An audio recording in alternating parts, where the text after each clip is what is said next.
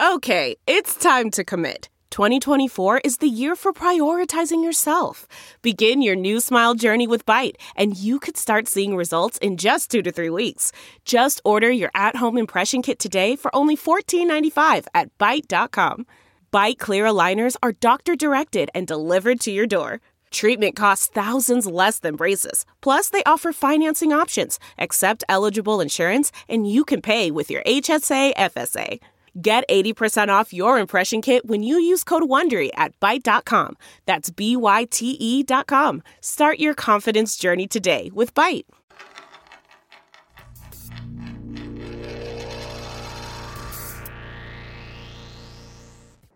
Good morning, ladies and gentlemen. I am Corey LaJoie reporting live in the DO lot in between Harrison Burton's Motorhome and my motorhome, the DO lot at Darlington Raceway.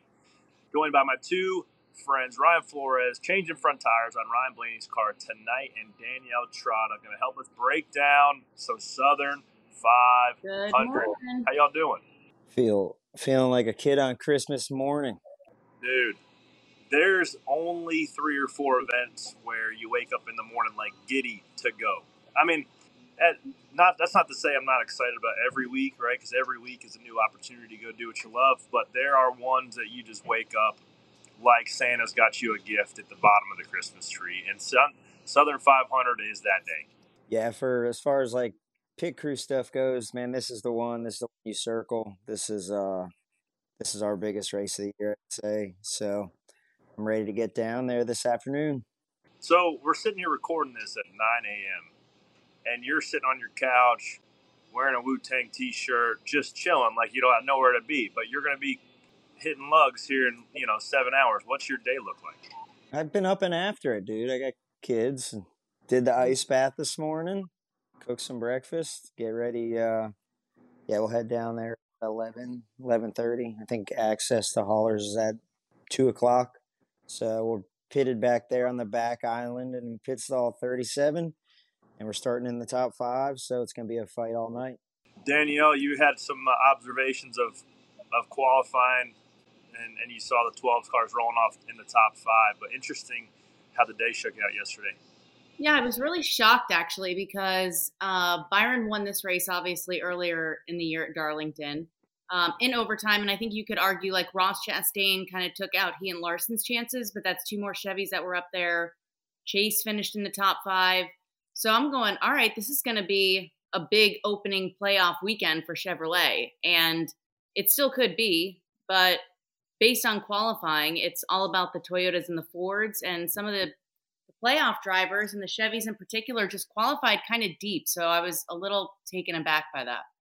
I, I think this fact is accurate, but I'm going to say it with enough conviction to make it true. I think it's the first time since 2013 that a Chevy hasn't qualified in the top 10 at Darlington. So that is a uh, that's a big big deal, and and I think that is almost indicative of this next gen car where an OEM, particularly like a key a key partner such as Chevy, has everybody has access. Not everybody, the key partner teams, RCR, Trackhouse, and and HMS have access to what everybody else is running and what they all think is the best, right? So they can go back and to your point, Chevys were up front late in that race. William Byron won, so they could all kind of migrate to what that setup was, and maybe miss the variables. Maybe the track conditions are a little bit different. Maybe the the you know the tire is a little bit different the molding. Who knows? But you get here, and your all of your cars collectively are a tenth and a half, two tenths off compared to the the Fords and the Toyotas that hit it.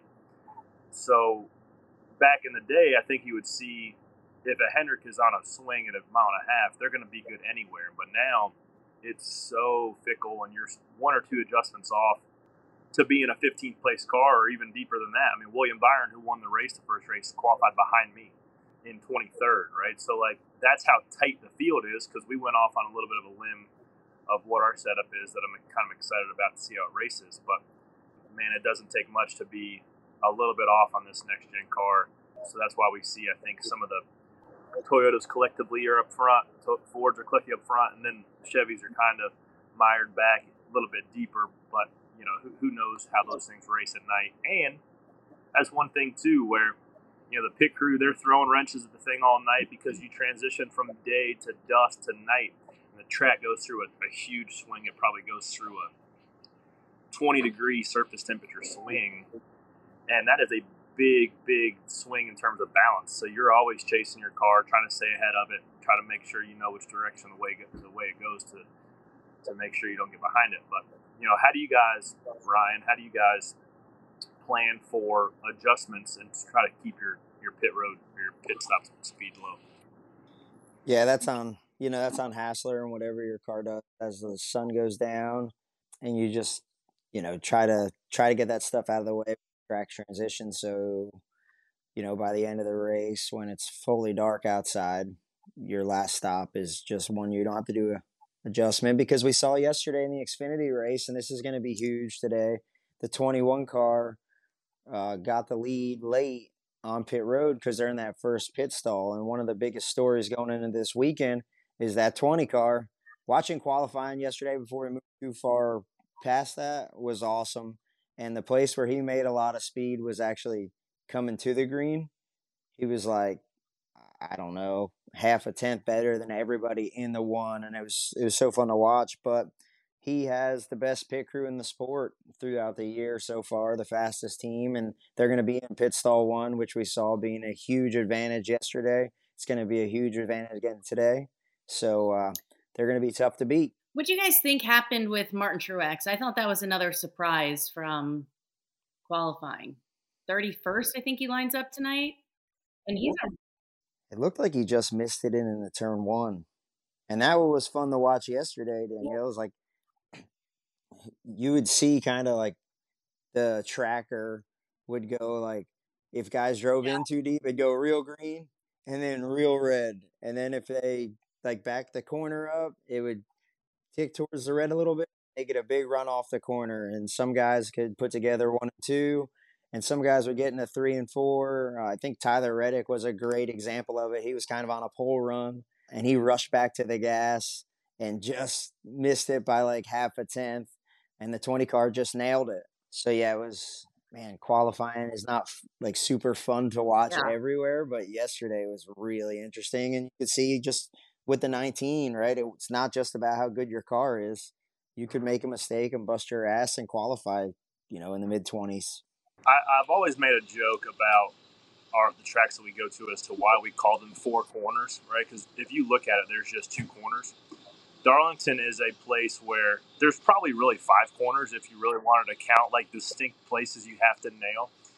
But this place is distinctly turn one, and how you get through turn one translates to two, and then and obviously three and four. It's your entry into three completely matters to how you get off turn four but also the fireworks. What's going on out here? I don't know.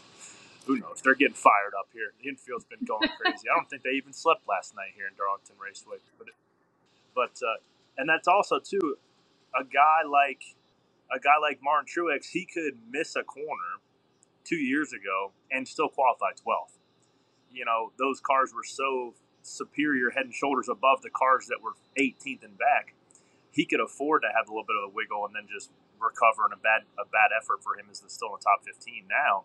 If you bobble and you don't nail it, you're going to be 30th at the bottom, like below 30th. You cannot make a mistake with these cars because everybody's so freaking tight, which I which I love. I love the challenge of that because you have to be perfect as a driver. You have to visualize it. You have to nail it. So, and then also going into you know what Ryan said about pit box selection, so important and really truly the, the 21 car yesterday austin hill was a probably a fifth or sixth place car and every time he would gain two or three spots put himself on the front row and give himself a chance to win about won the race so that's certainly crucial here for all night to that point, you know, the 19 car at all the playoff cars, when I look at the pit road map, is by far in the worst spot. They're in pit stall 28 with a 34 in front of them who qualified in the top 10. He's another playoff car and then the 48 behind them. So even though these pit stalls are big, uh, it's it's gonna be it's gonna be tough in a tight box to play. And we're down in 37, and you tonight are in six, right in front of Kyle Busch, uh, who is in seven. So hopefully you're not too much wow. of a pain in the for him tonight. I always plan on being. That's what he called Corey. well, here's we the thing. History. I know that I know that Truex didn't qualify well, and you're saying his pit box selection is not great. I'm not really worried about Truex because as the regular season champ, he has a crap load of points and he's going to be fine. And that team always kind of finds a way. But tonight starts it all. Like Corey just talked about having to be perfect on how you play the track. It's how you play these final 10 races. And remember what happened a year ago. Kevin Harvick suddenly is on fire. Kyle Busch suddenly finds an engine explode. Tyler Reddick, I mean, you had three big names bounced in the first round. So I don't know with how tight the points are this year if anyone's safe, but we're talking about a grueling 500 mile race. And there's not a lot of wiggle room for guys not like Truex, but guys on the back half of this playoff grid. Well, and you see guys like Bubba and, you know McDowell obviously brought some speed this weekend those guys aren't playing around. They're not here. They're not happy just to be here and, and be out in the first round after after Bristol. Right? Those guys are bringing everything they've got to try to make it to that round of twelve because you know the amount of money it gets exponential as, as you continue to make your way through the playoffs. So, like like Danielle said, you have to be you. May, maybe as many playoff points as, as Truex has, he can afford a, a mulligan of a race this round, but but that's it. But even then, what I think it, what he's up against starting that deep is granted it's a long race and he he is one of the best here at Darlington.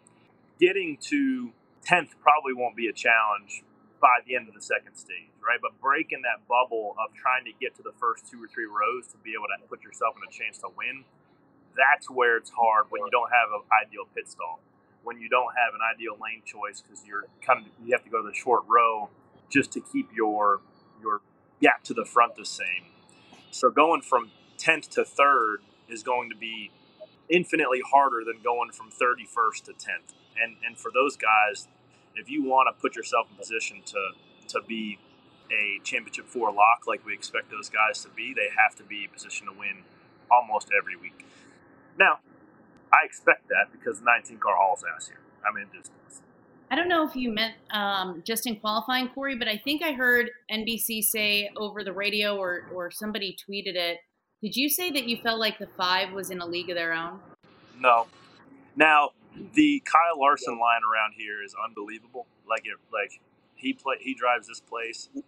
Like like Denny and Kyle have a feel for this place that is exceptional, and and we can. I think everybody would unanimously agree that if the race comes down to sliding around, looking for every ounce of grip on the racetrack, putting the car on its edge, Kyle Larson's that guy, right? And the way these cars drive after 15, 20 laps at Darlington is what I would imagine a dry, slick, tr- short track in, on a, a sprint car would be. I mean, you are sliding around.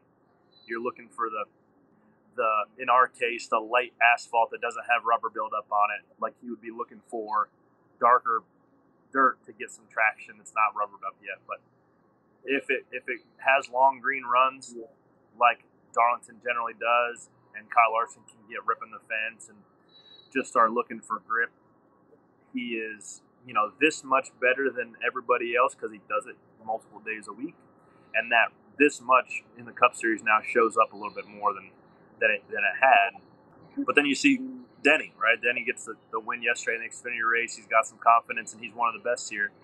So you can see, depending on how the race plays out, you know, I, I don't count Kyle Larson out if he's driving a wheelbarrow around here. That the fact that he hasn't won a Cup race at Darlington too is super surprising, and maybe tonight's his night. Ryan, four every time. Four every time.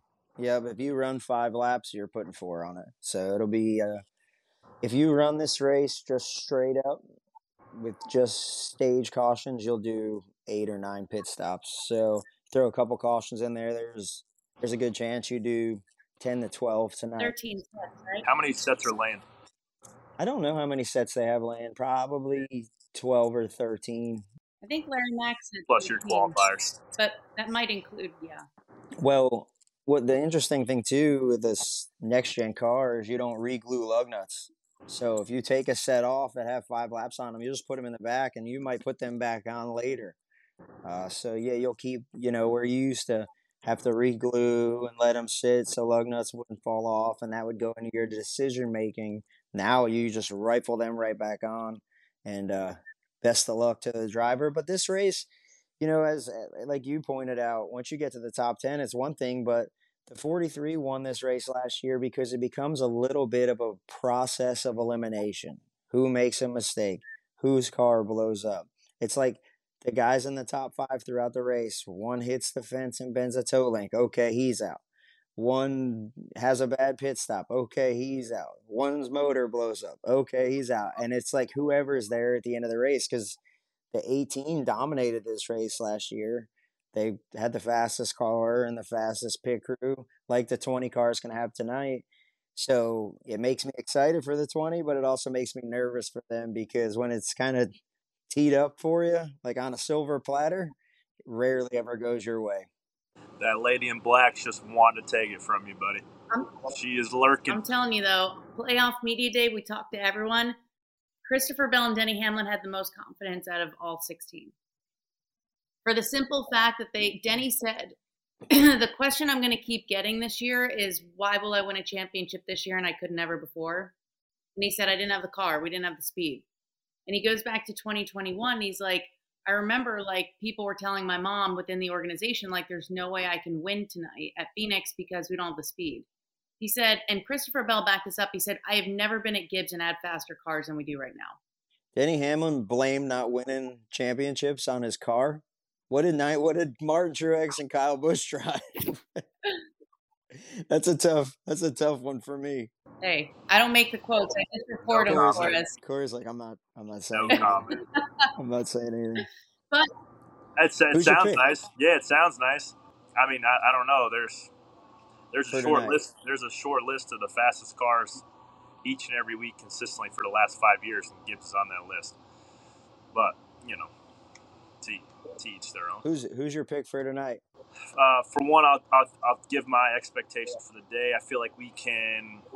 Well, we were we were 20th on 28 lap average. We were 20th on 15 lap average, and we qualified 22nd. So that's about the speed of our car. So we need to execute to almost maintain there. Maybe grab a couple by attrition, and I think that we should find ourselves 15th to 18th. Maybe that maybe the racetrack comes to us at night we we build a little bit too free. I think for to be able to, to make consistent long run speed. But if the track comes our way, we, we should be pretty good.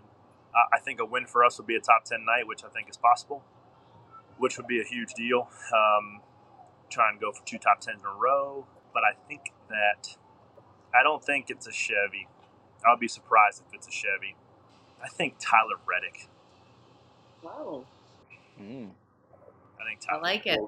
What do you think? Um, I think he has the best paint scheme of anybody I've seen, or at least top three. That thing looks amazing.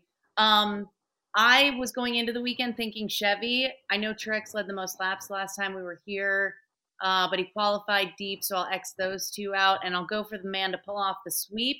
He has confidence. He's on the outside pull. I'll go Denny. Ooh. See, I'm always going to pick the 12 because I'm on the car, but I'll just go with somebody else for the sake of the show. I Denny was who was coming to mind for me because his team is just solid. They can execute the day. If I'm not going to go with us, I'll go with another Ford who seems to be there at the end of the and starts the peak this time of year. He just wants to survive the first round, but I think Logano could be somebody that could grind this one out. We'll see. I guess you're, you're we're all going to find out at the same time, as you guys are too. Seven o'clock, I believe, on USA tonight, ladies and gentlemen, the opening round of the playoff for the Southern 500. Danielle, when you think of the Southern 500, what's just the first thing that pops in your mind? I mean, the fact that it's a crown jewel is so special, just like the history.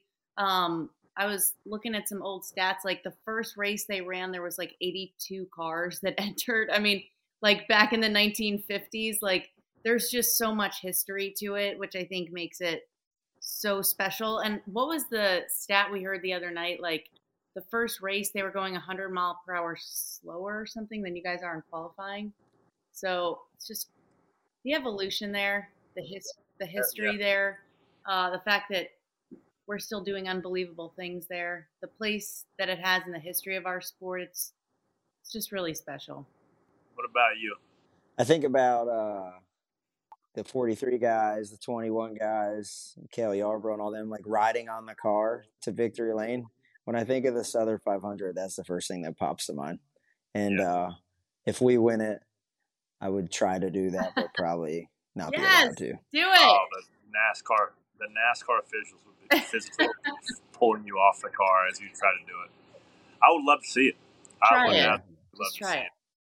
Um, I mean, this this place for me is just almost equally as special as Daytona. I, I tell everybody if, if you know if there's a list of three races you have to go to, it's Daytona 500, the Bristol Night Race, and the Southern 500. That's just what it is because it's like if you hit pause in 1972 at Darlington and just fast forward and pl- plugged it right back in at, in 2023, but in a tasteful way. And, and you know the infrastructure still one of the nicest ones we go to. The racetrack is is so unique and. Uh, but shout out to Kerry Tharp. This is his last race, track president here at Darlington Raceway, one of my all-time favorite Love you, people. Kerry. and is is is one of those guys that has pushed the sport further and he wasn't behind the wheel right? He was one of those guys that was able to make an impact in the sport and not be a race car driver. So wish you well in your retirement Kerry Tharp. Been a, a good friend and a great leader for our sport. And with that ladies and gentlemen tune in tonight USA for the Southern 500 open around the playoffs. Who it's going to be this is Stacking Pennies presented by Mobil 1. Spare change guys. Have a good day